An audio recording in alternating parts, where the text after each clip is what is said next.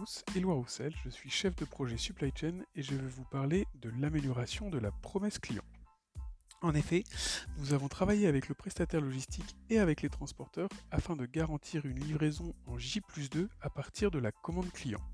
Pour cela, nous avons notamment ouvert le site logistique à la préparation des commandes web le samedi matin et garanti une livraison avec le transporteur afin d'assurer une livraison le lundi au plus tard.